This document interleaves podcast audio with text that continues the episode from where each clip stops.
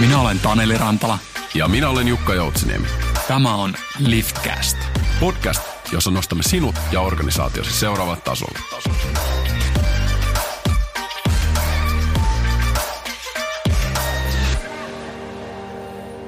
Erinomaista päivää Liftcastin kuuntelijat. Edessämme on jälleen vallan jännittävä jakso. Tällä kertaa päästään puhumaan yhdestä lempiaiheestani, nimittäin yritys- ja organisaatiokulttuureista. Tänään keskustelemme etenkin siitä, miltä kestävästi menestyvä inhimillinen yrityskulttuuri vuonna 2023 näyttää ja miten sellainen rakennetaan. Ja kuten konseptiimme kuuluu, aiheesta kanssani keskustelemassa on tietysti aiheen rautainen asiantuntija, eli organisaatioiden ja työkulttuurien kehittäjä, tietokirjailija, puhuja sekä Solitan henkilöstöjohtaja Outi Sivonen. Tervetuloa Outi. Kiitos, kiitos. Aivan mahtavaa päästä puhumaan tästä aiheesta, aiheesta sun kanssa ja, ja eikö ole näin, että teema on lähellä sydäntäsi? Kyllä, näin voisi sanoa, että, että tässä sekä työ, työajalla että työajan ulkopuolella, onko nyt nykyään enää oikein niitäkään helppo, helppo erottaa, kun tämä on tämmöistä ajattelutyötä, niin, niin tota, on, on kyllä sellainen hyvin, hyvin tärkeä asia itselle. Loistavaa. Kohta päästään sukeltamaan sinne. Mutta kerro vähän, että miten sun kesäinen viikko on rullannut tässä, tässä vaiheessa? No kiitos oikein hyvin. Äh, juhannusta vietettiin tuolla Kiteellä meidän meidän kesäpaikassa ja, ja tällä viikolla sitten on, on tässä itse asiassa viimeinen työviikko ennen kesälomaa nyt meneillään ja, ja tota, on tässä vielä kaikenlaista, että ei ihan vielä olla niin kuin lomamoodissa, mutta onhan tämä vähän erilaista, kun, kun tota, on, on muuten niin kesästä ja sitten tekee jonkun verran kotoa, niin voi mennä välillä tuonne ihastelemaan pioneja puutarhaan, jotka mm. sain ensimmäistä kertaa tänä vuonna itse asiassa kasvatettua niin, että niistä tuli ihan kukkiakin. Et ihan tämmöisessä kesäfiiliksissä kyllä jo ollaan. Tämä on mielenkiintoista aikaa, kun on, on tavallaan niin kuin energiaa on valtavasti ja sitten kuitenkin vähän just pionit ja, ja muut, muut asiat vetää myöskin sitä mielenkiintoa, niin se on hauska, hauska tasapainotella siinä niin kuin aikaansaamisen kanssa. Joo, ja sitten me on huomannut, että kesäisin monta kertaa vähän yrittää suorastaan sillä tavalla hi, niin kuin vähän jarrutella, että kun tulee ajatteluun ehkä vähän tilaa ja on ehkä vähän rauhallisempaa ja sitten tietysti kesälomalla varsinkin, niin sitten sehän sen huomaa välittömästi, että se ruokkii luovuutta ja, ja tulee mieleen, että nyt voisi tehdä sitä ja tätä ja tuota. Niin itse asiassa itse on koittanut vähän silloin hillitä sitä, että niin, että kyllä ne syksylläkin sitten odottaa ne ideat, että se on tosi tärkeää, että olisi myös sellaista aikaa, jolloin ei ei itse asiassa lähde toteuttamaan niitä ideoita, vaan, vaan niin kuin pystyy olemaan siinä joutilaisuuden tilassa. Kyllä, juuri näin, juuri näin. Jalostamaan niitä ehkä sitten vähän pidemmälle siellä, siellä tota, takaraivossa. Kyllä, ja ehkä tässä niin kuin meillä on molemmilla viimeinen viikko menossa, niin ei kannata liian iso, iso kehitysprojektia ottaa tässä enää viimeisellä ei, viikolla. Ei, ei, ei kannata. Hyvä. Tota, ennen kuin mennään tuonne yritys- ja organisaatiokulttuureihin, niin tota, ää, kiva kuulla susta pikkasen lisää. Mitkä kolme substantiivia kuvaavat Outi Sivosta? Joo, tämä olikin tota, tämä on mielenkiintoinen kysymys, miten haluaa itseään kuvailla, jos itse voi valita. Yleensähän ei välttämättä voi, mutta ehkä mä nyt sanoisin tähän ää, tässä järjestyksessä vielä, että ihminen, äiti ja kehittäjä. Hmm. Hienot, hienot roolit. Ihminen, äiti ja kehittäjä, mahtavaa. Hyvä monipuolinen ää, näkökulma. No otetaan tähän vielä vähän sitä tunnelmaa sitten vielä päälle, eli mitä tulee huoneeseen, kun Outi tulee huoneeseen? Ähm, no toivottavasti tulee tämmöistä äh, uteliasta, positiivista energiaa, mutta tiedän, että tulee myös paljon ääntä. on tosi puhelias. Ähm, mutta joo, kyllä mä sanoisin, tai sanoisin, että toivoisin, että, että huoneeseen tulee sellaista niin kuin läsnäoloa ja ja tota, jollain tapaa sellaista, sellaista niin kuin myönteistä energiaa. Mm. Mm. Hienoa. Loistavaa. Mutta tota... tätä pitäisi tietenkin kysyä pääasiassa muilta, jotka on siellä huoneessa. Kyllä, kyllä. No on sulla varmaan jonkinlainen, jon, jonkinlainen fiilis siitä. Me, me ei olla niin, niin monta kertaa vielä tota, päästy juttelemaan, mutta kyllä tämän pienen keskustelun pohjalta ja, ja tota, voi sanoa, että, että tuollaista energiaa ehdottomasti omastakin mielestä. Mutta sä sä oot ollut kehittämässä organisaatiokulttuureja ja sekä niin kuin, ää, sisäisenä ja ulkopuolisena asiantuntijana, asiantuntijana ja, ja tota, tosiaan olet kirjoittanut tämän yrityskulttuurit murroksessa kirjan myöskin. Ää, olet vienyt, voisiko sanoa aktiivisesti työelämää johonkin suuntaan, mutta minne suuntaan erityisesti sä haluat viedä työelämää? Joo, tämä on tota, tää, pakko tähän nyt vähän ehkä taustottaa, koska mulla on ollut omassakin työ, tai oman työuran varrella myös sellainen ehkä kohta, sanotaan nyt joku 5-6 vuotta sitten, jolloin aloin katsoa itse asiassa vähän eri tavalla yrityskulttuureja. Eli tämä ei voi sanoa, että niin kuin 20 asti olisi ollut joku missio tässä käynnissä ja visio. Äh, ehkä niin kuin sellainen iso muutos tai iso äh, niin kuin omassa ajattelussa tapahtunut muutos liittyi siihen, että ää, ison osan työurasta aikaisemmin oli ehkä ajatellut vähän niin, että on olemassa jotain tällaisia vähän niin kuin viitekehyksiä ja malleja, joiden mukaan on niin kuin jollain tapaa niin kuin parasta toimia ja sillä tavalla saadaan niin kuin hyvää, hyvää aikaan organisaatiokulttuurin näkökulmasta. Ja, ja tietyllä tapaa toki niin on edelleen, että on, on tiettyjä best practiceja, jotka varmasti toimii. Mutta tavallaan se iso oivallus ehkä liittyy siihen, että, että se tavallaan yrityskulttuurin ollessa kyseessä, niin se keskeisin asia on itse asiassa siinä, että miten asioita tehdään, eikä siinä valitussa viitekehyksessä tai valituissa metod, met, niin kuin asioissa.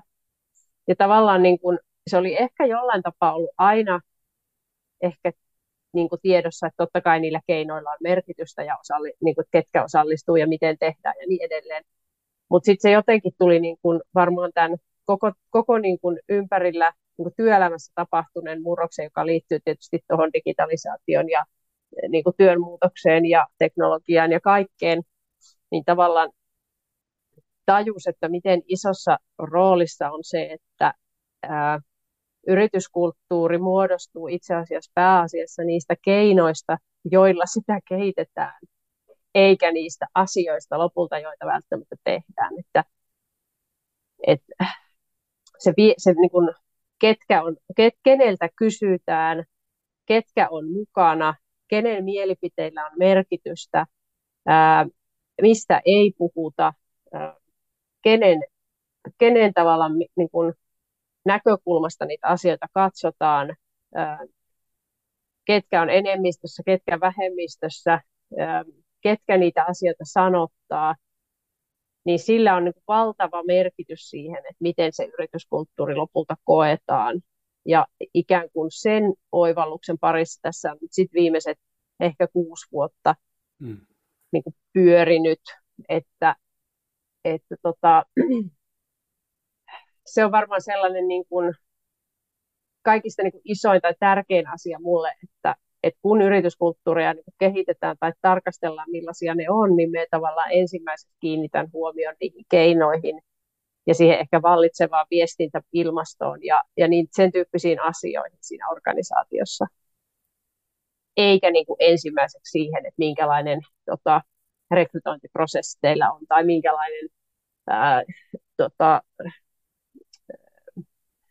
minkälainen organisaatiorakenne tai minkälainen johtamis, minkälaiset johtamiskäytännöt. Vaikka ne on niin tosi tärkeitä, mutta tietyllä tavalla sit se isoin kysymys on kuitenkin se, että ketkä näitä asioita tekee, mistä näkökulmasta, keneltä on kysytty, keneltä ei ole kysytty, miten hyvä käsitys siitä todellisuudesta meillä on. Mm, mm. Millainen se meidän organisaatiokulttuuri on, niin ne on tavallaan paljon oleellisempia kysymyksiä. Just näin.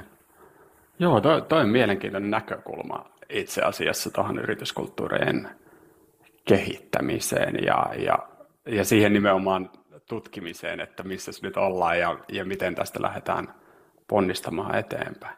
Ja sulla äh, arvioit, että ku, kuutisen vuotta sitten tapahtui muutos. Oliko siellä joku, joku semmoinen niin kuin, ää, valaistumisen hetki niin sanotusti? No ei, ei ehkä yksittäistä tiistai-päivää voi tunnistaa, että se nyt oli juuri tämä.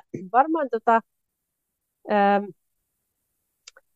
mä luulen, että se liittyy eniten siihen niin kuin valtavaan viestintäkulttuurin murrokseen, joka ei sitä nyt voi sanoa, että milloin se tapahtui, eihän se ollut mikään yksittäinen päivä, mutta, mutta jos ajatellaan sitä niin kuin historiaa, että äm, niin kuin sosiaalisen median tulon myötä, yleistymisen myötä, joka tietenkin tuli sen teknologian kehityksen kautta, niin, ää, a, niin kuin, asiakkaathan tuli ihan toisenlaiseen rooliin tavallaan siinä, siinä niin kuin yht, koko taloudessa, että, että kaikki se läpinäkyvyys pakotti yritykset miettimään asiakaskokemusta niin uudella tavalla. Ja, ja se, se, on niin kuin, se on tuttu tarina ja ei, ei mennä nyt siihen, mutta tavallaan se sama maailmahan tuli sitten yritysten sisälle.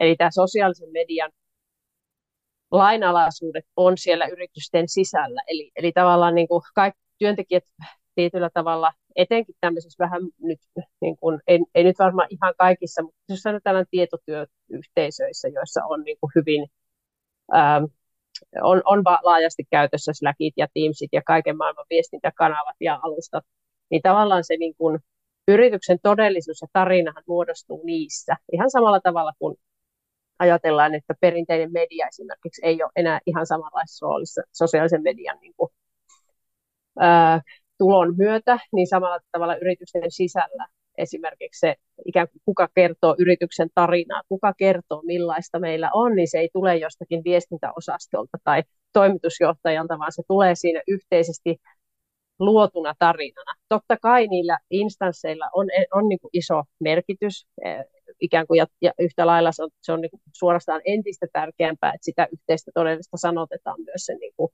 johdon ja viestinnän ja muun niin kuin suulla, mutta tavallaan kun sen huomasi jossain vaiheessa yrityksissä, että hei, että tavallaan tämä niin kuin yrityskulttuurin tietyllä tavalla näkyminen ja, ja niin kuin sellainen sanottaminen, niin se on aidosti hirveän monitahoinen asia ja siihen osallistuu ihan eri tavalla ää, niin kuin huomattavasti isompi määrä työntekijöitä kuin ennen.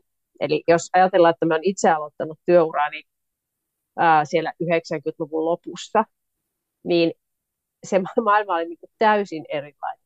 Et se oli, niin kuin, se oli niin kuin muutama puhe jossain pikkujouluissa tai, tai jotain ja, ja kotiin kannettuja jotakin niin kuin painettuja lehtisiä yrityksen tilanteesta versus niin kuin tämä päivä. Mm. Että onhan se muutos ollut niin kuin paitsi oman työelämän näkökulmasta niin, niin kuin valtava niiden vuosien aikana, niin, niin tietysti myös niin kuin, eri, eri, niin kuin, erityyppisissä yrityksissä ja organisaatioissa. Ja ehkä itsellä tietysti se yksi iso muutos liittyi siihen, että tuossa vajaa viisi vuotta sitten tulin Solitalle tämmöiseen niin kuin kasvu, modernin kasvufirmaan, joka oli, oli niin kuin rakentunut alun perinkin hyvin ehkä niin kuin, ää, sellaisen matalan hierarkian ja, ja hyvin niin kuin läpinäkyvän viestinnän varaan. Ja siellä tietyllä tavalla niin kuin huomasi myös sen, että, mm, että nämä yrityskulttuurin rakennuspalikat on tietyllä tavalla niin kuin erilaisia kuin sellaisessa ehkä perinteisemmässä ympäristössä. Ähm, ja se varmaan, niin kuin, mutta se ei ollut ainoa syy mun mielestä se, vaan kyllä se niin kuin iso syy oli myös, myöskin tavallaan se, niin kuin mitä tapahtui, ja, tai oli nähnyt jo tapahtuvan vuosikausia niin kuin yhteiskunnassa ja yrityksissä, että et, äh, et jollain tavalla siinä ravisteltiin aika paljon sitä tapaa, jolla asioita niin kuin, mm. viedään läpi ja, ja, ja yhdessä, yhdessä niin kuin toteutetaan, että kyllä mä jollain tavalla liitän sen hirveän voimakkaasti tähän viestintä, viestintäkulttuurin, niin kuin, puhun itse tämmöisellä termillä kuin viestinnän demokratisoituminen. Ja tarkoitan sillä sitä, että kaikki voi olla viestinnän niin kuin kuluttajia, tuottajia, jakajia. me tehdään tässä nyt podcastia, me voidaan puhua täällä ihan mitä halutaan, sen voi jakaa kaikille maailman ihmisille, eikä sitä kukaan voi estää. Tavallaan, että se on, se on niin kuin, ja, ja siinä on tietysti toinenkin puoli, eli sitten tavallaan yrityksissä on myöskin tietenkin se kysymys tai organisaatioissa, että millä tavalla me sitten niin kuin taataan se, että kaikkien ääni tulee kuuluviin, eikä vain niiden, jotka, jotka tota, ikään kuin hanakimmin omaa ääntään tuovat esiin. Eli sitten tämmöinen niin kuin vallankäytön aspekti on tietysti olemassa ihan eri tavalla. Kenen, mm. kenen postaukset saa minkäkin verran ilmatilaa ja tykkäyksiä ja miten vaikka ne, jotka on eri mieltä kuin yrityksessä enemmistö työntekijöistä, niin miten he tulevat kuulluksi ja niin edespäin. Niin totta kai tämä tuo sitten toisen näköisiä kysymyksiä. Kyllä, kyllä. Mielenkiintoisia teemoja, kun miettii tuota viestinnän demokratisoitumista ja, ja sitä kautta myöskin läpinäkyvyyttä, joka, joka on tullut esille siellä niin kuin sekä organisaation sisällä ja sitten totta kai kaikki organisaatiot ovat läpinäkyvämpiä myöskin ulospäin kuin mm, koskaan Kyllä. aikaisemmin. Näet sä, että, että tämä niin kuin läpinäkyvyyden vaatimus ja, ja lisääntyminen on ollut se, miksi erityisesti nyt kannattaa puhua yrityskulttuureista, vai, vai onko se ollut sillä tavalla, että yrityskulttuurit ovat aina olleet yhtä tärkeitä, mutta nyt yrityskulttuureita pitää vaan viedä tietynlaiseen suuntaan? No, kyllähän siis aina on ollut niin, että koska, siis jos tähän on pakko ottaa nyt tämmöinen taustatus, että, mm. Että ihmisethän ei koskaan kiinnity niin juridiseen yksikköön nimeltä joku osakeyhtiö, vaan he kiinnittyy toisiin ihmisiin. Eli ihmisten näkökulmasta se yhteisö on aina oleellisempi kuin se ikään kuin juridinen joku organisaatio tai, tai, tai yritys tai mikä se ikinä onkaan. Ja tästä syystä tavallaan ehkä, ehkä silloin 80-luvulla ei puhuttu niin paljon nimellä yrityskulttuuri, vaan puhuttiin yhteisöistä tai mistä nyt, no varmaan silloin puhuttiin yrityskulttuureistakin, mutta tavallaan se, äm, eli ainahan se on ollut tärkeää. Kyllähän ihmiset on aina niin kuin, täällä valinneet sellaisia yhteisöjä, joissa, joissa on hyvä olla. Mutta, mutta ehkä siinä on tavallaan tultu siihen, että koska meidän niin kuin, työ, työ niin kuin, tavallaan muuttuu koko ajan enemmän, enemmän siihen suuntaan, että, ää, että tavallaan niin kuin, että, että ihmiset tavallaan niin kuin, no tässä on nyt vielä, tämä on vähän rönsyä, mutta pakko nyt sanoa vielä, että nyt mm. puhutaan ehkä niin tietotyömaailmasta mm, aika paljon. Et jos me nyt otetaan kaikki maailman työpaikat, niin eihän kaikilla ihmisillä ole mahdollisuutta valita koko ajan, mihin työpaikkaan he nyt niin kuin menee. Et täytyy nyt niin kuin vähän raamittaa, ettei tämä mene ihan hassun kuuloiseksi, mutta jos me nyt puhutaan tässä niin kuin tietyn tyyppisten, ehkä länsimaisten tietotyöpaikkojen niin kuin todellisuudesta ja etenkin niistä ihmisistä, joilla on niin paljon osaamispääomaa, että he voivat valita, mihin he menevät. Niin, niin jos nyt fra, niin kuin freimataan tämä ensin, niin sitten me voidaan puhua tästä niin kysymyksestä. Niin, niin tavallaan sitten heidän osaltaan, niin ää, totta kai on niin, että enemmän ja enemmän halutaan valita sellaisia yhteisöjä, joissa on hyvä olla, koska periaatteessa sitä itse työtä voisi tehdä ihan hyvin ilmankin. Siis tavallaan, jos on, jos on kyse pelkästään niiden niin työsuoritteiden tekemisestä, niin sitä yhteisöhän ei niin kuin välttämättä tarvitse siihen. Et, et yksilöhän voisi freelancerina vaan laskuttaa ne työt, mitä tekee, ja sillä siisti. Mutta se syy, että ihmiset sitten kuitenkin valitsee sen olla niissä organisaatioissa, niin useimmitenhan se liittyy siihen, että he kokee saavansa siitä yhteisöstä jotain. Ja silloinhan sillä organisaatio- ja yrityskulttuurilla on hirveän iso merkitys. Ja koska tietointensiivisessä työssä se ihmispääoma on ainoa pääoma, mitä niillä yrityksillä on, niin silloin siihen kannattaa panostaa. Ja, ja tavallaan varmasti se, että työ ylipäätään maailmassa on muuttunut enemmän koko ajan tietointensiivisemmäksi, johtaa siihen, että, että tavallaan tällä, niin kuin, tällä kysymyksellä on niin iso merkitys. Mutta emme nyt sanoisi niin, että tämä on jotenkin täysin niin kuin uusi asia, että nyt tämä on yhtäkkiä niin kuin tärkeä ja aiemmin ei ole ollut. Mutta totta kai kilpailu työvoimasta myös ajaa siihen, että, että hän pitää kiinnittää enemmän huomiota ja sitten myöskin, että tämä läpinäkyvyys hän niin kuin koko ajan myös tuottaa lisää niin kuin ymmärrystä ihmisille se, että minkälaisissa organisaatioissa he sitten haluaa olla ja missä ei. Kyllä. Ja toisaalta tuottaa myös mahdollisuuden siihen, että kun organisaatiot on läpinäkyvämpiä, niin me voidaan yhdessä ottaa niitä askeleita eteenpäin Kyllä. ja kehittää Kyllä. yhdessä tätä niin kuin kollektiivisesti Kyllä. kulttuuria parempaan suuntaan. Kyllä, Kyllä, juuri näin. Että kaikkien ei tarvitse siellä niin kuin omassa, omassa poterossaan niin sanotusti tehdä kaivaa koppaa, niin. vaan, vaan semmoinen yhteistyö on, on selkeästi laajempaa. Kyllä. Tota, jos, jos nyt miettii sitä, että että se vaatimus ää, yrityskulttuurien kehittymisestä on, on etenkin täällä niin tietotyöorganisaatioissa niin mennyt tietynlaiseen suuntaan, mm-hmm. niin minkälainen yrityskulttuurin, organisaatiokulttuurin pitäisi olla vuonna 2023, jos me mietitään näitä tietotyöorganisaatioita ja, ja mietitään heidän mm. kestävää onnistumista? Mm. Joo, tämä onkin nyt sitten ihan tuhannen taalan kysymys, että mm. mitä tähän nyt, millaisia niiden pitää olla. Ja tämä on, niin kuin, tämä on nyt siis, me ehkä haluaisin niin kuin sanoa näin, että niiden pitää olla totta. Mm. Et on tiettyjä asioita varmasti, joita ihmiset keskimäärin arvostavat tämän tyyppisissä töissä – mutta ei silti voi sanoa niin, että on olemassa yhdenlainen kulttuuri, joka sopii kaikille firmoille. Et me, me sanoisin, että mitä se totta tarkoittaa, niin, niin tavallaan niin kun, oli se millainen tahansa, niin, niin sen pitää olla ikään kuin totta niille ihmisille siinä mielessä, että ne asiat, joita sanotaan ja asiat, joita tehdään, on, on niin kuin linjassa. Et, et pahin vaihtoehto on mun mielestä sellaiset, sellainen niin kuin keisarin uudet vaatteet tyyppinen asetelma, jossa meillä on olevinaan jonkinlainen kulttuuri, jota me puhutaan ja sanotaan, mutta se ei ole niin kuin, arjessa totta ihmisille.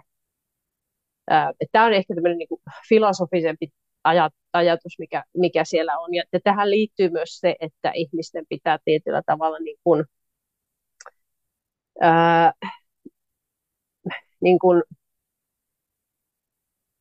että siitä on olemassa joku yhtenäinen niin kuin sanotettu käsitys, että millainen se täällä meillä on, jotta he voivat jotenkin ajatella, että haluavatko he olla siinä vai jossakin muunlaisessa kulttuurissa.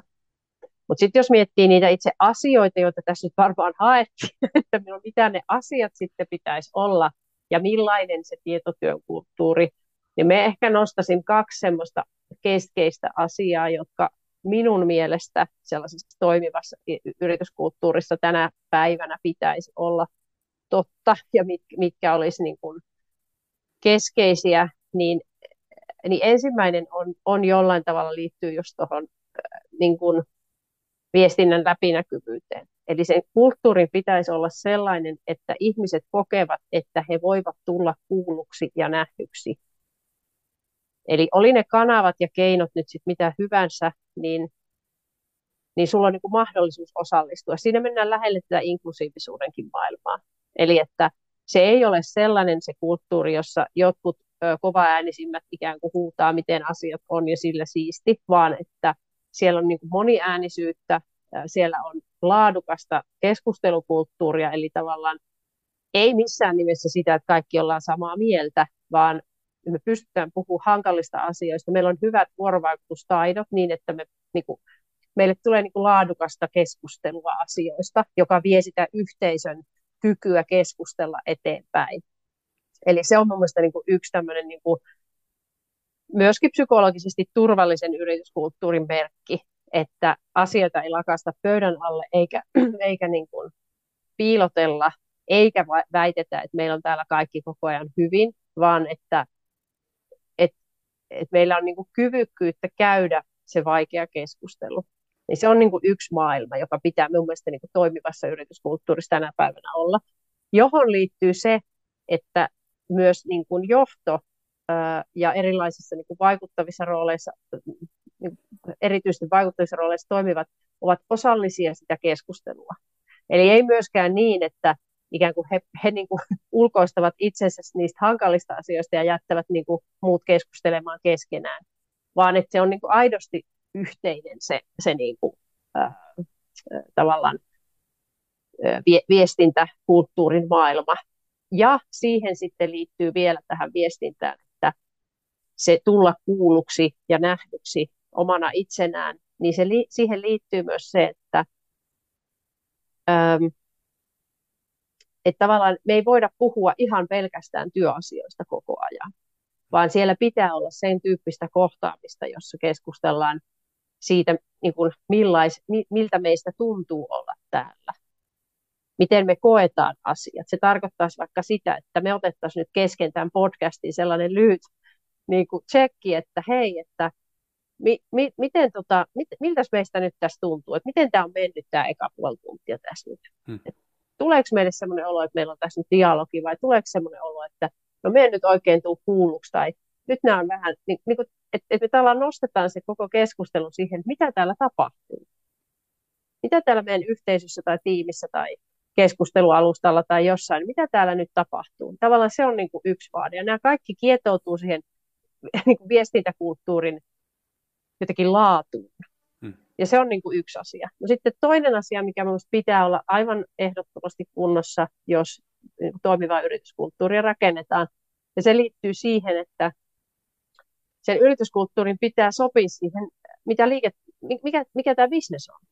että et, et tavallaan, että mehän ei voida niinku irrottaa, että tässä on nyt niinku tällainen, tällainen yritys ja sitten ruvetaan keksimään sille jotain yrityskulttuuria. Vaan kyllähän se täytyy lähteä siitä, että mikä tämä niinku firman organisaation jotenkin niin kuin olemassaolon ede, niin kuin, miksi tämä on olemassa, mikä tämän merkitys on maailmassa, mitä ollaan tekemässä, miksi ollaan tekemässä. Ja tavallaan, ähm, jos vaikka miettii, miettii nyt sitten, että meillä on vaikka kasvuyritys kyseessä, niin sehän niin kuin tarkoittaa tietynlaista vaikkapa uteliaisuutta ja innostumista uudesta ja kovaa tempoa ja sen tyyppisiä asioita, jotka väkisin vaikuttaa siihen yrityskulttuuriin ja luo sitä yrityskulttuuria. Eli tavallaan se niin kuin, ja, ja, ja, ja miksi tämä on niin kuin tärkeä pointti, niin on se, että, että ihmiset pitää, niin kuin, tämä asia pitää olla jotenkin niin kuin siinä, siinä niin kuin heti, heti kättelyssä niin kuin selvää, että minkä tyyppistä firmaa tässä ollaan niin kuin pyörittämässä ja mitä se edellyttää. Eli tässä me puhun tämmöisestä niin kuin aikuinen aikuiselle maailmasta. Eli, eli tavallaan niin kuin, siihen liittyy paljon johtamista, siihen liittyy tavoiteasetantaa, odotusten selkeyttä, roolien selkeyttä, hirveästi selkeyttä kaiken kaikkiaan. Siihen liittyy niin kuin et, et sellaista, sellaista, niin sellainen ajatus voi olla siellä taustalla, että ihmiset, jotka tulee siihen yritys, yritykseen tai organisaation, niin he heti tietää, että ollaanko me niin kuin, ö, tässä niin puulaakin joukkue, vai onko tämä treenaamassa olympialaisiin, Mi- missä lajissa me kilpaillaan, jos nyt otetaan urheilumetafora. Tai ehkä me nyt ei kilpailla missään, mutta, mutta tavallaan, että me niin tiedetään, että onko tämä kuulantyöntöä vai keihäheittoa, niin sitten voi niin itse kalibroida itsensä, että jos minä en pidä keihäänheitosta, niin tämä ei ole sitten minua varten. Mutta sellainen on niin vaarallisin, minun mielestä vaarallisin yhtälö organisaatiossa, että me että nämä niin kuin perusasiat ei ole tiedossa jotenkin. Hmm. Että me ei niin kuin oikeastaan tiedetä, tai, tai me ei jostakin syystä kerrota, tai, tai siinä on jotain sellaista niin kuin, jotain sellaista kummallista, että tavallaan niin kuin tämmöisistä se liiketoimintaan liittyvistä asioista jotenkin, että, että niistä, ne ei niin kuin kuulu tähän kulttuuriin. Kyllä. Et, et se on niin kuin tosi outoa, että jos ajatellaan, että me niin puhuttaisiin vaikka jostain, jostakin tuota jalkapallojoukkueesta, niin, niin me koko ajan vaan keskityttäisiin siihen, että millaisia, tota, millaisia nämä, nämä tota, meidän väliset suhteet täällä on täällä joukkueessa ja miten tämä valmentaja, mitä metodeja tämä valmentaja käyttää ja onko meillä niin kuin kiva fiilis täällä. Mutta kukaan pelaajista ei tietäisi, että mikä tämä laji on, mihin me ollaan treenaamassa, mikä on kenenkin pelipaikka. Niin eihän se, eihän se tavallaan voi toimia ilman sitä kehystä. Kyllä. Et meillähän, tai tavallaan voihan meillä olla tosi kiva illanvietto, mutta ei me sitten aamulla taaskaan tiedetä, että mitä täällä, miksi me niin ollaan tämmöinen jengi. Just näin. Tuo on hirmu hyvä, hyvä, hyvä kulma ja hyvä, että tuot tavallaan vähän niin kuin kaksi eri puolta kolikosta niin sanotusti esille, koska musta tuntuu, että tässä on nyt etenkin niin kuin viimeisen viiden vuoden aikana tapahtunut paljon sitä, että, että ollaan havahduttu siihen, että hei, tämä yrityskulttuurihan pitää olla inhimillistä ja, ja meidän pitää mm. niin kuin, antaa me itseohjautuvuus on hyvä mm, teema mm, ja mm, pitää just, antaa mm. ihmisten johtaa itseään, mutta sitten ollaan menty niin kuin ihan täysin kaikki paukut sinne niin sanotusti ja ei olla määritetty sitä, että mitäs peliä tässä nyt pelataan ja mitkä ne, li- niin, mitkä ne niin. liiketoiminnan tavoitteet ja suunta niin. oikeasti on. Niin. Ja se on, se on mennyt, siinä ollaan menty niin kuin takapuoli edellä puuhun kyllä hyvin vahvasti monessa organisaatiossa ja nyt sitä korjataan. Mm. Korjataan tällä hetkellä myöskin. Se on, se on jännä, jännä huomata. Mm. Et kyllä, kyllä toi selkeys, se liiketoiminnan selkeys niin. on, on ehdottomasti tarkka. Niin, ja sitten tuossa on minusta niin kuin jännä just toi, kun otit tuon itseohjautuvuus, mm. sitähän tuossa kirjassakin paljon pohdin niin kuin eri suunnista, että et, mm. et itseohjautuvuus tämmöisenä niin kuin yksilön itsemääräämisoikeuteen liittyvänä ja, ja, ja muuhun niin oman työn ohjaamiseen liittyvänä asiaan, niin siinä, siinähän on paljon hyvää. Ja, ja totta kai sitä pitää olla, että ei kukaan halua sellaista, että et, et jotenkin niin kuin hirveät mikromanagerausta tai, tai niin kuin sellaista se, niin kuin jotenkin niskaa huohottamista. Mutta se, se, se haaste tulee siinä, että itseohjautuvuus on, on niin todella vaikeaa, jos ei ole mitään tavoitetta tai raamia, missä se tapahtuu. Eli, eli tavallaan niin kuin, me on niin kuin siinä kirjassakin paljon puhun, että mitä enemmän on sellaista niin kuin autonomian vaadetta ja itseohjautuvuuden vaadetta, sitä enemmän pitää olla johtamista.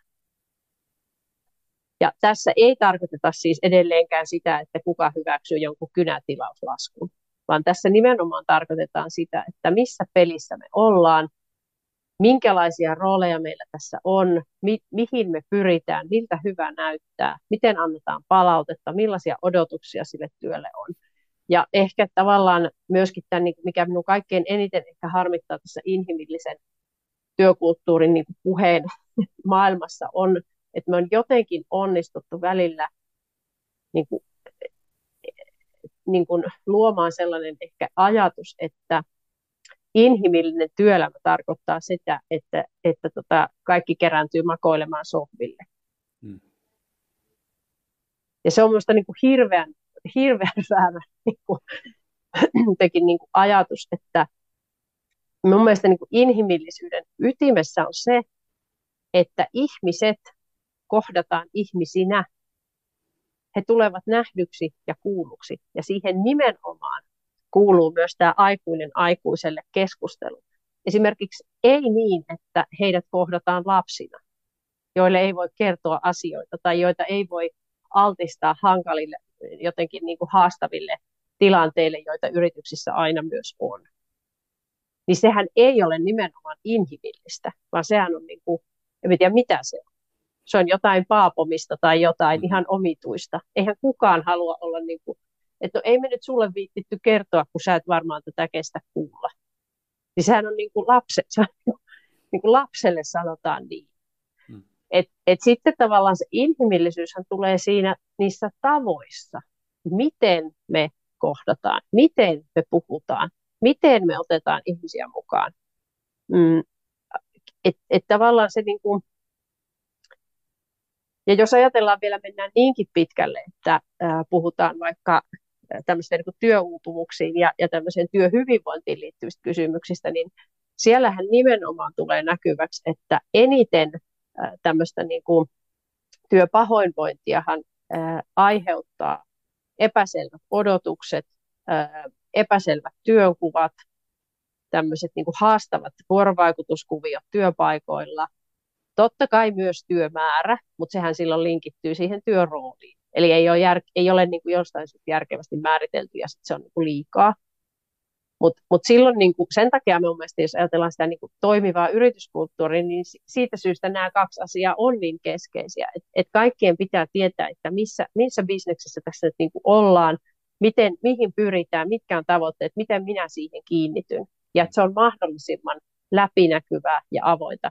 Ja sitten se toinen puoli liittyy siihen niin kuin viestintäkulttuuriin ja siihen olemisen tapaan, siihen inhimilliseen olemisen tapaan, että miten voin tulla nähdyksi ja kuulluksi sellaisena kuin olen, myös, niin kuin, myös sen työroolin ulkopuolelta. Et, et jos se yh, yh, niin kuin ympäristö on vaan sellainen, että ikään kuin mulla on lupa olla vaan tämä ammattirooli, niin eikä mitään muuta, niin se alkaa olla pidemmän päälle aika ahdistavaa. Ja totta kai jokaisen sit pitää itse saada myöskin valita, että mikä on se avoimuuden aste, jolla minä haluan tähän liittyä.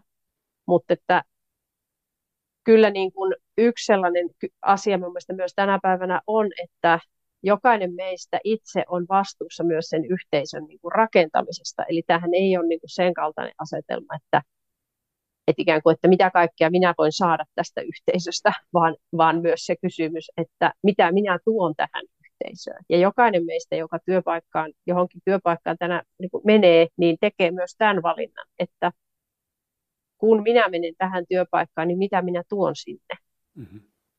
Vähän se, mitä sä kysyit siinä alussa tästä energiasta, että, että tavallaan niin kuin, että jos se ajatusmaailma on se, että toivottavasti minun ei tarvitse osallistua mihinkään eikä tehdä, niin kuin, eikä tavallaan niin kuin kantaa mitään vastuuta tämän yhteisön toimivuudesta, niin silloin ehkä ei kannata siihen yhteisöön alun perinkään niin kuin liittyä, koska ei, ei siitä sit varmaan ole mitään jotenkin niin kuin,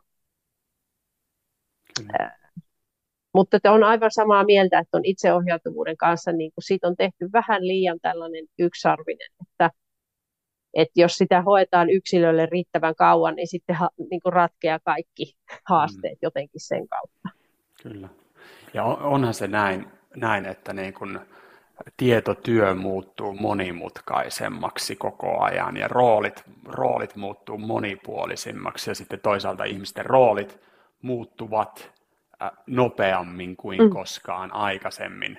Et siinä mielessä niin kuin, nämä, nämä niin kuin määritykset, mistä puhuttiin, että missä bisneksessä ollaan ja minne mm. suuntaan ollaan mm. menossa ja mitkä sun tavoitteet on ja mitkä mm. tiimin tavoitteet, mm. miksi tiimi on olemassa, jne.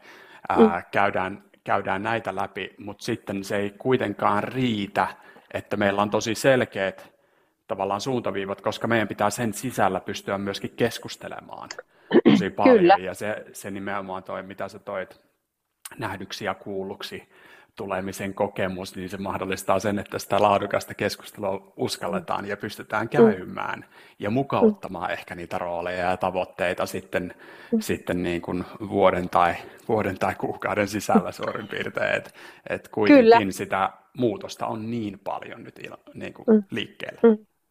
Joo, ja tämä, tämä olikin hyvä pointti, tämä muutoksen, joka, koska nythän on viime aikoina puhuttu vaikka tästä tekoälyn tu, mukanaan tuomasta, mm. tuomasta niin kuin ehkä osalle epävarmuudesta, että mitä nyt sitten töille taas tapahtuu taas kerran, että mm. mikä tässä taas muuttuu, niin, niin mä niin kuin näkisin, että jos se organisaation kulttuuri on avoin ja sellainen niin kuin rakentava dialogia tukeva, niin myös esimerkiksi tämän kaltaisista asioista on helpompi puhua. Että mm-hmm. hei, että, että tunnen epävarmuutta näiden asioiden edessä. Ja tavallaan niin kuin, tämä on, on pakko palata siihen, kun alussa puhuttiin sitä, että mit, millä missiolla tässä nyt ollaan ja kuinka kauan on oltu.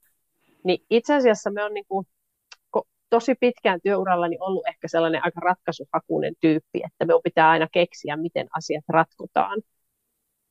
Ja totta kai sitä nyt täytyy edelleenkin sen tyyppisiä asioita niin kuin tai, tai ratkaisujakin keksiä, mutta ehkä on niin kuin tullut siihen tulokseen, että se niin kuin toimivan yrityskulttuurin, se liittyy semmoiseen niin resilienssiin ja joustavuuteen, että me ei tavallaan, me ei mitenkään voida tietää, mitä kaikkia asioita siellä organisaatiossa tulee eteen ratkottavaksi, mihin suuntaan liiketoiminta menee. Maailma on, jos miettii viimeistä neljä vuotta, niin kuka olisi voinut ennustaa, mitä kaikkea tässä tulee maailmassa tapahtumaan. Ja ehkä siihen ei kannata ihan hirveästi käyttää energiaa, koska ei tässä kukaan ole niin kuin pysty, pysty sitä tulevaisuutta näkemään. Mutta jos meillä on sellainen kulttuuri, jossa on niin kuin paljon tällaista niin kuin kykyä reflektoida, kykyä keskustella, ää, kykyä ää, puhua haastavista asioista ja, ja vahvistuu sellainen, yksilön kohdalla puhutaan tällaista niin kuin pystyvyysuskosta, niin me näkisin, että ihan se sama pystyvyysusko voi koskea kokonaista yhteisöä. Eli tavallaan kokemus siitä, että no tuli mitä tuli, niin kyllä tässä pärjätään. Mm. Tai tuli mitä tuli, niin kyllä me aina niin kuin, opitaan uusia juttuja, on ennenkin opittu. Eli sellainen niin uteliaisuuden, toivon, tulevaisuususkon ää, luominen ja sellaisen kulttuurin ja keskustelukulttuurin vaaliminen, joka tulee pitkälti niistä keskusteluista, osallistumisesta, läsnäolosta, paljon enemmän kuin siitä, että implementoidaanpa tämä HR-prosessi nyt tänne. Eli tavallaan niin kuin se kulttuurin luominen on lopulta tämmöisiä niin kuin arkisia tekoja ja keskusteluja huomattavasti enemmän kuin ää, jotenkin jonkun, jonkun prosessin jalkauttaminen. Hmm. Enkä sano, etteikö sitä pidä tehdä, mutta onko se yrityskulttuurin kehittämistä, niin ei välttämättä. Hmm. Hmm. Se on ihan vain liiketoiminnan kehittämistä. Et yrityskulttuuriin vaikuttaa paljon enemmän se tietyllä tavalla se tone of voice. Just Et, ja, ja se onkin vaikeampi kysymys, koska sehän tulee näkyväksi siinä hetkessä, kun yksittäinen henkilö kahviautomaatilla sanoo jotain. Se on se kulttuuri. Kyllä, juuri näin. Tota, jos miettii, yritetään katsoa sinne, sinne tulevaisuuteen jollain tavalla, niin on, onko se nimenomaan, että näet sä, että tämän, jos haluaa menestyä tulevaisuudessa, niin nimenomaan tämmöinen niin kuin avoimen keskustelukulttuurin vahvistaminen ja, ja niin kuin, äh, positiivinen mindset siihen, siihen muutokseen, ja onko nämä sellaisia asioita, joita tulisi, tulisi erityisesti tässä vaiheessa nyt vahvistaa organisaatioissa? Niin, no joo, mä sanoisin, että ehkä, ehkä tota, joo, varmasti, varmasti tämä, sitä ei voi niinku liikaa vahvistaa, ja hmm. tavallaan se niin kuin, öö, ehkä semmoinen niin kuin moni, moni, miten sen sanoisi, öö, sellainen niin kuin metsän näkeminen puilta on varmaan niin kuin tärkeää. Mm. Että joskus tässä yrityskulttuurin kehittämisessä menee myös vähän siihen ansaan, että tavallaan kuulee niin kuin yksittäisiä ääniä tai yksittäisiä mielipiteitä tai, tai niin kuin tämmöisiä niin kuin yksittäisiä havaintoja, niin sitten alkaa tehdä päätelmiä niiden pohjalta. Vähän otan esimerkin tähän, että, että jos niin kuin, ää, tota, juhannuksena vaikka soitti kolmelle kaverille ja kaikki kertoi, että joo, täällä sataa, niin sitten me saatettaisiin tehdä päätelmä, että joo, että meillä oli tosi sateinen juhannus täällä Suomessa. Ja sitten kuitenkin totuus oli se, että suurimmassa osassa Suomea paistaa aurinko koko ajan. Ja sitten siellä oli pari sadekohtaa. Ja tämä tavallaan tämä tapahtuu, että me ollaan itse myös kehitteinä niiden omien tiettyjen niin vinoumien vankeja, ja vahvistusvinooma on tietysti yksi niistä. Eli tämä olisi mielestäni niin yksi tärkeä, että kaikkien kehittäjien johtajien niin kuin pitää olla tarkkana siinä, että kerää mahdollisimman monesta lähteestä ymmärrystä ja koko ajan katsoo enemmän tulevaisuuteen kuin siihen, mitä eilen tapahtui. Eli tavallaan niin kuin, ää, malttaa, malttaa jotenkin katsoa sitä metsää puilta. Ei niin, etteikö se yksittäisen puun niin kuin kokemus ole hirveän merkittävä ja, ja sitä pitää kuulla, mutta niin kun, jos sulla on vastuulla se koko yritys, niin, niin tavallaan pitää myös jotenkin balansoida mm. niin kuin näitä mm. asioita. Mutta sitten mä niin kuin sanoisin kyllä tuon, mitä puhuit siitä positiivisuudesta ja siitä niin tulevaisuus, niin täytyy muistaa, että joku sitä tulevaisuutta rakentaa koko ajan. Että sehän ei ole asia, joka tapahtuu jotenkin randomisti. Että totta kai on kehityskulkuja, joihin me ei voida vaikuttaa. Me ei voida tietää, tuleeko joku taifuuni jossain tai tuleeko joku, joku niin kuin, siis, et eihän me voida kaikkiin vaikuttaa, mutta tavallaan jatkuvasti kuitenkin on myös niin, että jotkut ihmiset tässä maailmassa rakentaa niitä asioita tulevaisuuteen. Ja sitten voi olla itse miettiä, että haluanko me olla niin kuin rakentamassa niitä asioita vai niin kuin katsomassa, mitä muut rakentaa. Ja tavallaan tästä tulee se niin kuin osallisuuden ja sellaisen niin kuin pystyvyysuskon ajatus, että, että sen verran voi katsoa menneeseen, että hakee sieltä niitä asioita, että hei, että missä kohdin ää, on tehnyt asioita, joista itse asiassa, et, et, jotka to, jo, joista tavallaan seurasi hyviä asioita, niin silloinkaan kun niitä ratkaisuja on tehnyt, niin ei ole voinut tietää sitä tulevaisuutta, ja silti niitä on tehnyt. Eli kyllä me niin näkisin, että myös sellainen joku tietynlaisen niin kuin rohkeuden ja äh, resilienssin niin kuin yhdistelmä olisi se, mitä pitäisi, pitäisi niin kuin organisaatiossa vahvistaa että, tai kiinnittää huomiota, että, että tavallaan huolimatta siitä, mitä sitten tulevaisuudessa tapahtuu, niin jos meillä on sellainen mindsetti, että tavallaan meillä on kykyä selvitä haasteista, mutta sitten samaan aikaan meillä on myös kykyä ja halua ja rohkeutta jotenkin rakentaa jotain uutta, niin, niin, niin sit siitä se balanssi jotenkin niin kuin muodostuu. Tämä on ihan sama yksilötasolla tietenkin. Kyllä, just näin. Ja toi, toi osallisuuden, osallisuuden puoli on tuossa hirveän tärkeä, koska paljon – paljon viime vuosina ollaan puhuttu siitä, että okei, maailmassa tapahtuu ja sitten mm, mukaudut mm. ja siellä niin. sota syttyy ja, mm, ja mm. korona tulee ja menee ja, mm. ja niin kuin sen kun vaan mukaudut sitten vaan mm. ihan mihin tahansa, mm. mutta totuus on se, että me kuitenkin jatkuvasti rakennetaan sitä niin kuin omaa henkilökohtaista elämää, mutta myöskin sitä mm. organisaation tulevaisuutta ja paljon sillä, mitä me teemme tänään, sillä on tosi paljon väliä, että mitä, minkälaisessa me ollaan huomenna. Niin.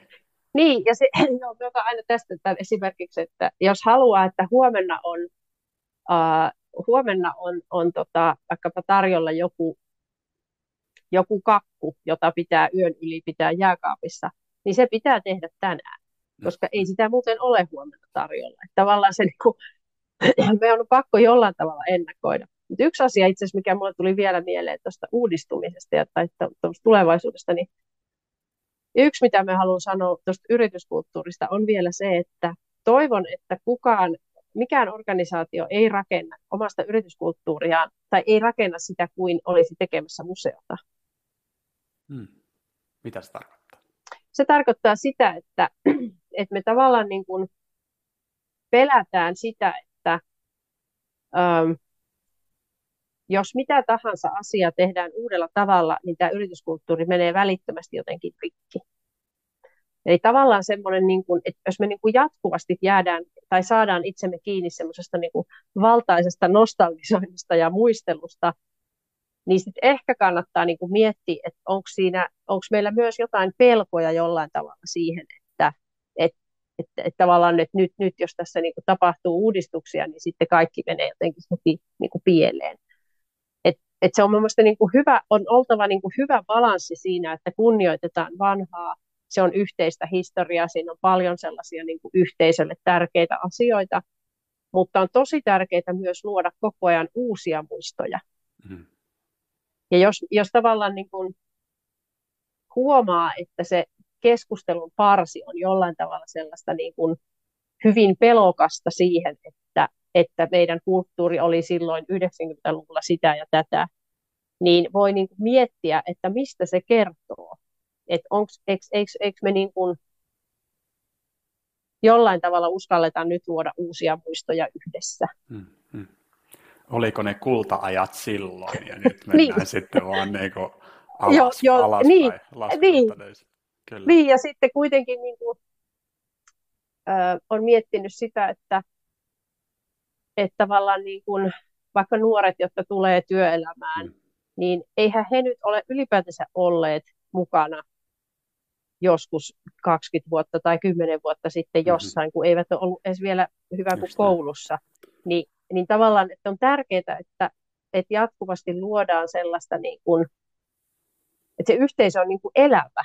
Se, sitä me tarkoitan sitä, että se ei ole museo. Että, että että se yhteisö ja se kulttuurihan on jatkuvasti muovautuva asia, niin kun, jos ajatellaan vaikka kansakuntiakin, eihän suoma, suomalaisuus tai Suomessa oleminen, niin, niin kyllä me varmaan edelleen, niin kun, meillä on ajatuksia siitä, että mitä suomalaisuus on, johon liittyy niitä historiassa olevia asioita, mutta ei pelkästään niitä. Siihen liittyy Kyllä. myös niitä asioita, jotka on totta tänään. Ja se on jotenkin mahdollista mun mielestä, että ne on olemassa yhtä aikaa, mutta se vaatii tietenkin sellaista kykyä suvaita ehkä erilaisuutta, hmm. ää, uusia asioita, jotka ei heti tunnu ihan omilta. Ää, et, et se, jotenkin sen tyyppisiä kysymyksiä siinä on, joita on paljon pohtinut. myös omalla kohdallani, koska itselleni on helpompaa ehkä nähdä jotain tai niin kuin kiinnittyä johonkin asioihin, jotka, oli, jotka on ollut itselle oman työuran varrella totta, mm, vaikkei ne ehkä enää ole. Et, mm. Että tavallaan se niin kuin, siinä on monta, monta tasoa. Mun mielestä tämä on niin kuin tärkeää, että, että tota, ja sitten vielä se, että se yrityksen liiketoimintaympäristöhän on saattanut myös muuttua aika paljon. Eli jos otetaan tämä joukkueen metafora, niin kyllähän sen jalkapallojoukkueen pitää koko ajan katsoa, että mikä tämä tämän kauden tilanne on. Kyllä. Ja missä me nyt pelataan. Että ei me nyt voida koko ajan muistella sitä mestaruusjuhlaa vuonna 1995, että se oli niin kuin hieno juttu, mutta niin kuin missä me nyt ollaan? Mikä tämä tämänhetkinen tilanne on, tai varsinkin se tulevaisuus. Kyllä.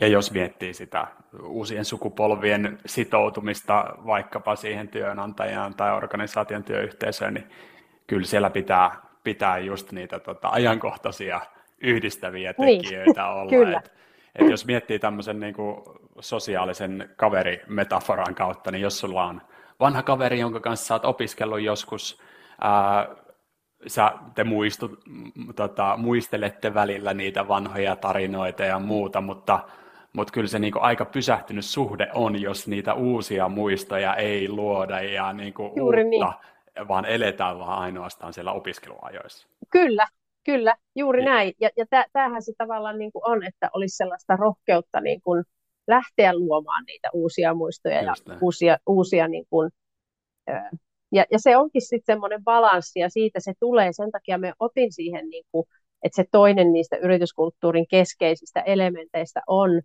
se yhteisön kyky keskustella ja, ja niin kuin ehkä myös lis, voisi lisätä siihen, että yhteisön kyky ymmärtää erilaisia kokemuksia. Eli itse on ainakin törmännyt tässä niin kuin diversiteetti- ja inklusi- inkluusiotyössä siihen, että että välillä meille voi olla vaikeaa hahmottaa, että joku kokemus on toiselle ihmiselle totta, vaikka me ei oltaisi itse sitä koettu.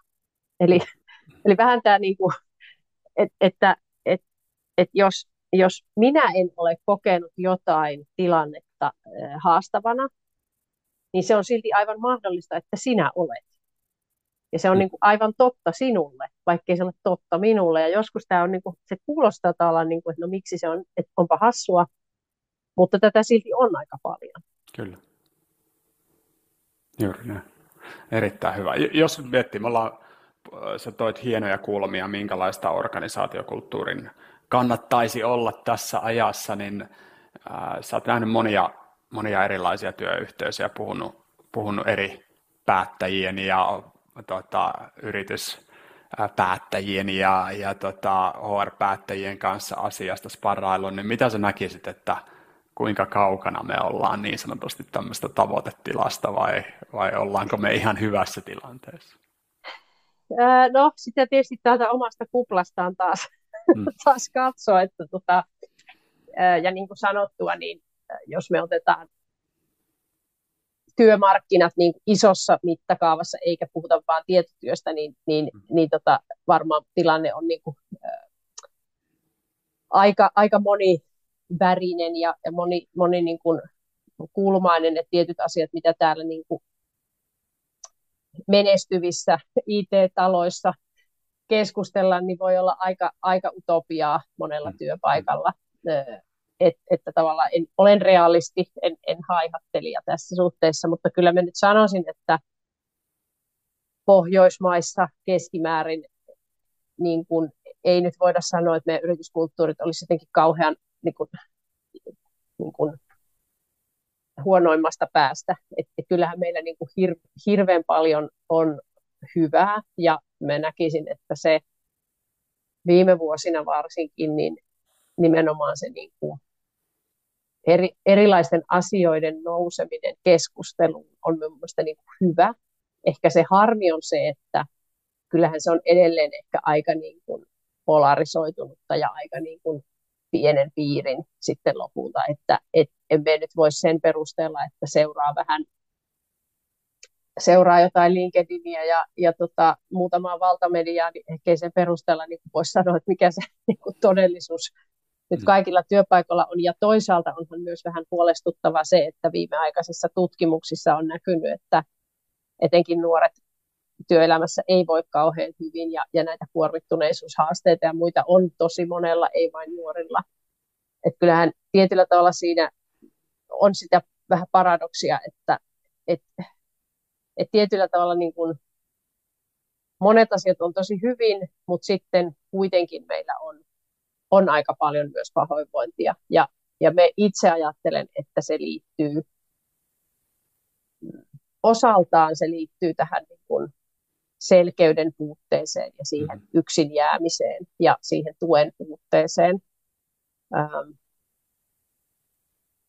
ja sitten tietysti varmaan siihen, että tässä yhteiskunnassa on ylipäätään aika paljon sellaista pärjäämisen eetosta, joka kietoutuu tähän itseohjautuvuuspuheeseen kyllä hyvin vahvasti, että vähän semmoista ei tarvitse auttaa tyyppistä niin kuin, henkeä, joka, joka tota, täällä ehkä niin kuin ainakin Suomessa jonkun verran näkyy. Mutta toi on tosi vaikea kysymys, että mä sanoisin, että koko niin kuin, työmarkkinakentässä, niin kyllä meillä nyt vielä tehtävää on. Että ei tämä nyt niin kuin valmista ole. Mutta on myös tosi paljon hyvää. Että, että tota, ehkä se hankalin asia on juuri tämä polarisoituminen. Että meillä on niin kuin, uh, varmasti paljonkin työyhteisöjä, joissa asiat on keskimäärin tosi hyvin, mutta sitten meillä on, on niitä, joissa ei todellakaan ole, ei, ei johtamisen, ei kulttuurin, ei, ei tavoiteasetannan, eikä ylipäätänsä sen, että kuinka niin kuin, ää, tavalla mitkä ne niin niin korona ja, ja Ukrainan sota ja muut on niin kuin koetellut kuitenkin sitten talouttakin aika, aika lailla niin, että, että myös ne, mitkä ne niiden niin kuin organisaatioiden menestymisen edellytykset ylipäätään on niin totta kai liittyy tähän, että mm. niin kuin puhuttiin, että kulttuuri ei ole mikään erillinen saareke. Että tota, kyllä tässä niin kuin sarkaa on vielä, vielä edessä. Kyllä. Voisiko sanoa jollain tavalla, että jossain tie, jonkun tietyn roolin henkilö nyt pitäisi erityisesti ottaa vastuuta tässä niin kuin tulevaisuudessa, jotta organisaatiokulttuureita saataisiin parempaan suuntaan? Voiko sitä tälleen niin kuin yleistää mitenkään? No se, tämä, tämä on niin kuin kaksitahoinen juttu, että niin kuin me puhuin tuossa, niin yhteisöhän on yhteisö vain sitä kautta, että kaikki sen, tai siis hyvinvoiva yhteisö rakentuu siihen kautta, että kaikki sen yhteisön jäsenet kontribuoi mm. siihen.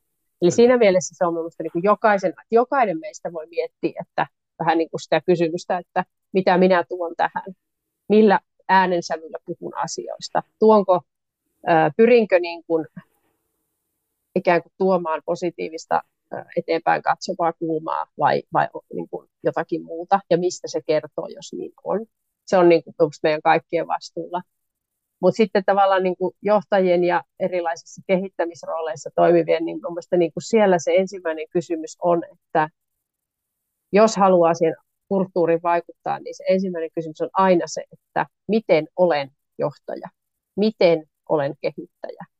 Eli ei se, ei se että mitä, välttämättä niin ihan ensimmäinen on se miten, koska se tavallaan johtajien ja kehittäjien oma tapa olla on pitkälti sitä esimerkkiä. Ja tällaista, tällä tavalla me puhutaan asioista, näistä me puhutaan, näin me annetaan tilaa, näin me kutsutaan ihmisiä vuorovaikutukseen. Niin tavallaan sen tutkiminen, että miten itse näitä asioita niin kuin jotenkin lähestyy, niin, mm. niin se on mielestäni sellainen, mitä kaikkien kannattaa kyllä niin kuin pohtia. Että, et, ja ja ehkä, ehkä toimitusjohtajille tai johtajille, jotka on niin isoissa johtamisrooleissa, niin ehkä sellainen on hyvä harjoitus joskus, että pohtii, että ää, minkä kautta muodostan käsityksen siitä, millainen tämän yrityksen kulttuuri on. Mm-hmm. Eli onko mulla tilanne, että me juttelen niin parin luottoihmisen kanssa ja sitten ne sanoo mulle jotain ja sen kautta se sitten muodostuu.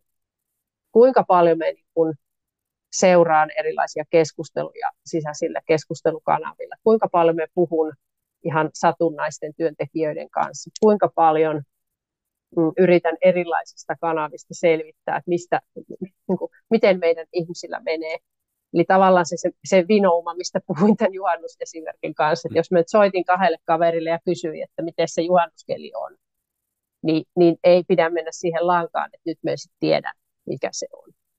Varsinkin, jos mä soitan koko ajan niille samalle kahdelle, niin, niin se todennäköisesti ei niin kuin lisää mun ymmärrystä. Eli tavallaan se semmoinen niin